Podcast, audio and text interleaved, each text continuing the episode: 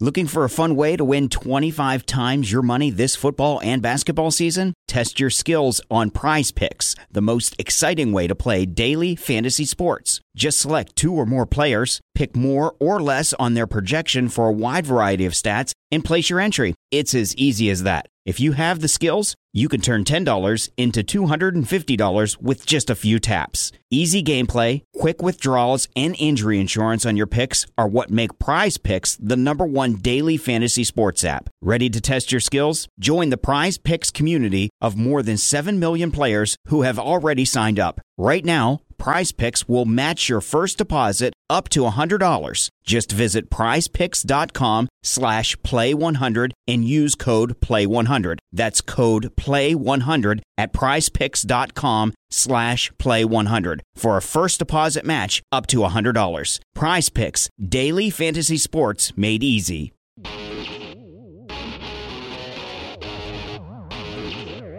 It is SNY.TV's The Juice on the Cuse podcast, covering Syracuse basketball, lacrosse, and football. Today on the Juice on the Cuse podcast on SNY.TV, we'll be talking about the NBA draft and the updated Syracuse football schedule. I'm Wes Cheng, and I'll be joined later by Brad Bierman and our guest today's NBA scouting consultant, Ryan Blake. Ryan, thank you so much for coming back on the program. Absolutely. Thanks for having me. And Ryan, we will get you started on this one. Tyler Lydon is Syracuse's best prospect this season.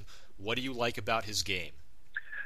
Well, I mean, you, you look at a guy with this size, a guy that is, is a stretch, a stretch four that can shoot the ball, that blocks shots, uh, has passing ability. Uh, you know, you look down the stat line, and you know, you, he fills it up pretty good. Um, and I think as a you know as an NBA player, what you're looking at an NBA player, you're looking for a prospect. You know, you look at him with that desired traits. So.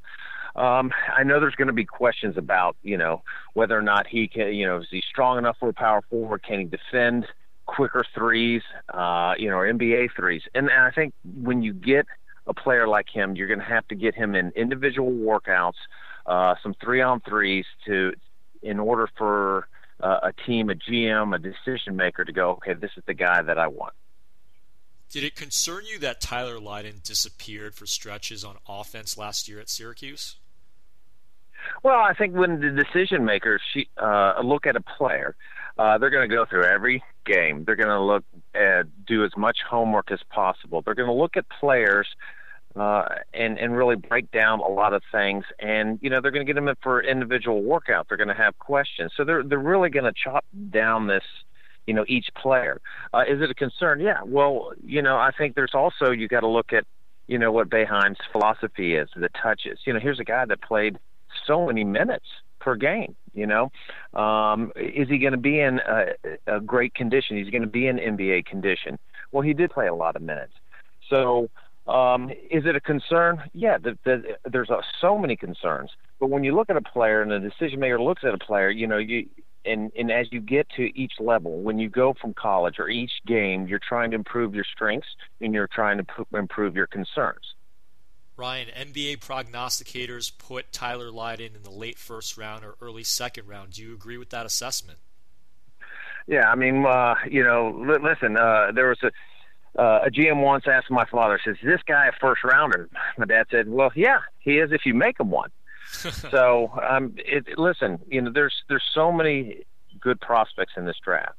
Um, you're gonna have you have NBA teams that have multiple picks in the first round. So you, a lot of times though, they may pick a uh, an international guy for a draft and stash. Um, you know, I think I think when you get in the second when you get in the second round, um, that becomes deep too. You're going to have guys that are going to be drafted or not drafted in the second round that you might thought, oh my gosh, he was projected to be in the first round. I'm not saying that that for him, but it's it's it's that deep of a draft. Ryan, let's talk about Andrew White now. The draft is all about potential, and at 24, White doesn't appear to have a lot of upside. If he was 18, would we be looking at him differently? Uh, I think that's a great question, but uh, I, I don't. Uh, and here's and here's why. Well, here's a guy that led his team in scoring, uh, can really shoot the ball, Uh, he, I think he might have averaged almost 40 minutes per game in the, in in, uh, in in the conference in conference games. Um, listen, we have rookies that come into the NBA at different ages, um, and, and and as older. So you know whether or not Andrew is looked upon as the first round, second round, or not drafted, he's going to be coveted. And you're going to find guys like a Jimmy Butler Wes Matthews that might be uh, similar type of players, and then when they come in, they gain that confidence or they get opportunities. So uh, whether it's 24 or not, that, listen, at 24, 25, can he still can do people play 10 years? Can he can people make that difference uh, to a team?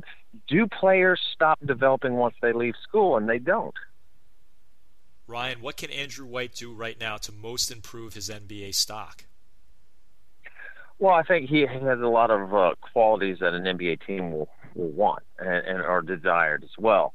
Uh, you know, size and shooting ability. Uh, uh, anybody that gets drafted this year has to prove themselves defensively, and that's going to be the same with with Andrew. Uh, you're not going to be the first, first nor the fourth option, so you got to prove yourself defensively. You're going to have to be versatile enough to be uh, a contributor, a, a passer, to make other players better and not just yourself. And choose your spots. Then be a good teammate. All those intangibles are so important in opening up more doors and opportunities. Obviously, Andrew White is a great shooter in the college level. Do you see him as a great shooter potentially at the NBA level? Well, uh, it, it, the old saying is: is he, he's an NBA shooter? Uh, is, is he an NBA maker? And that that'll only that'll only happen when he gets into the NBA.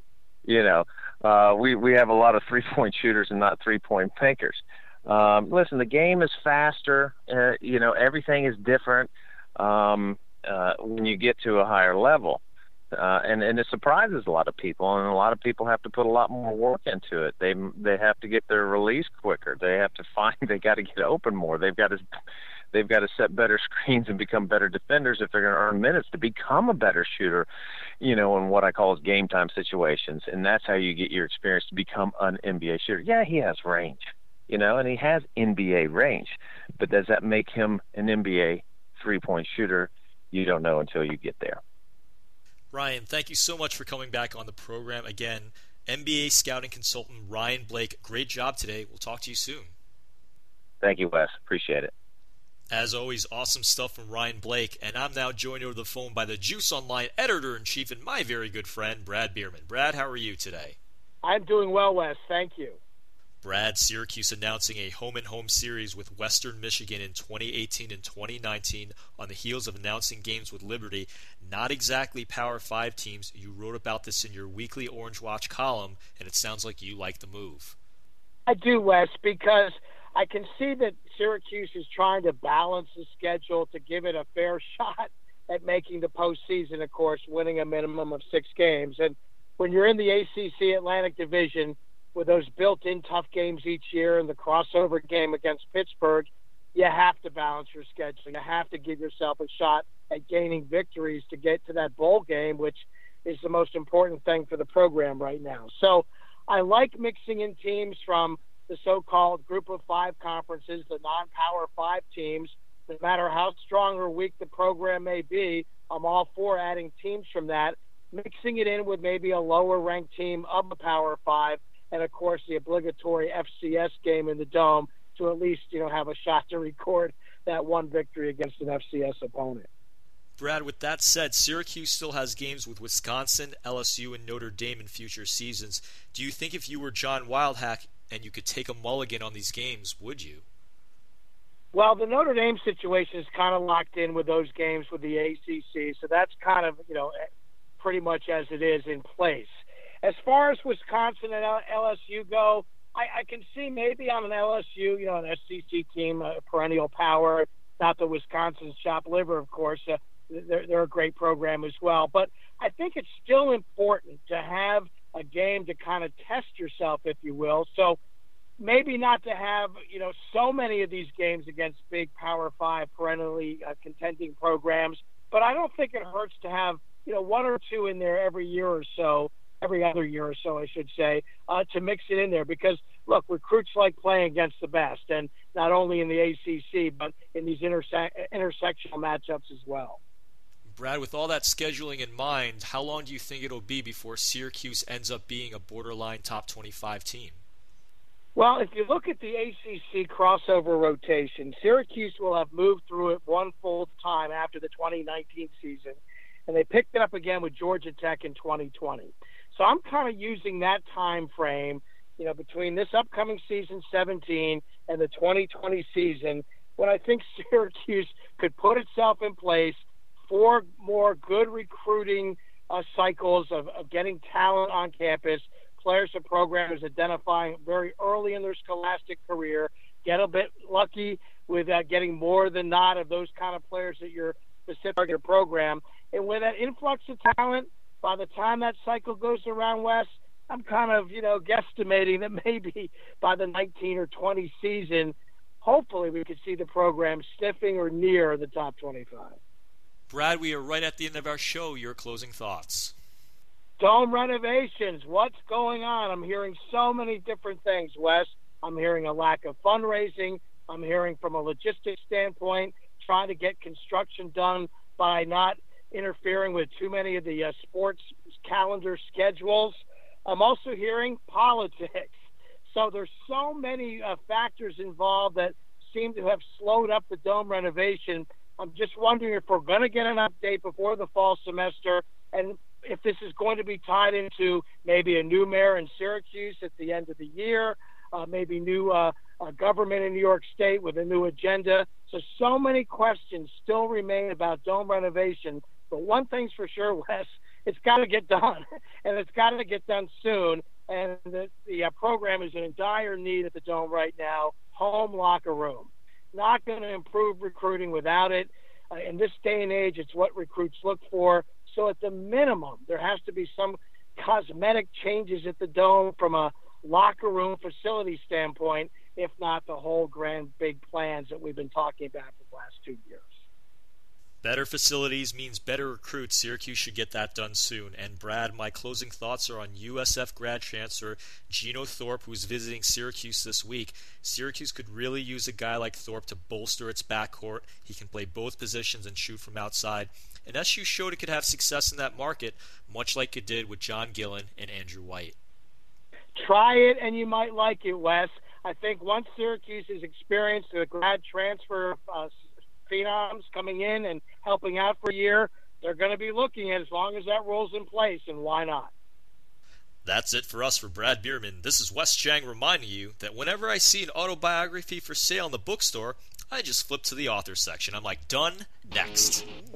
You've been listening to the Juice on the Cuse podcast on SNY.TV, and we'll see you next time. This has been the Juice on the Cuse podcast, part of the SNY.TV audio network.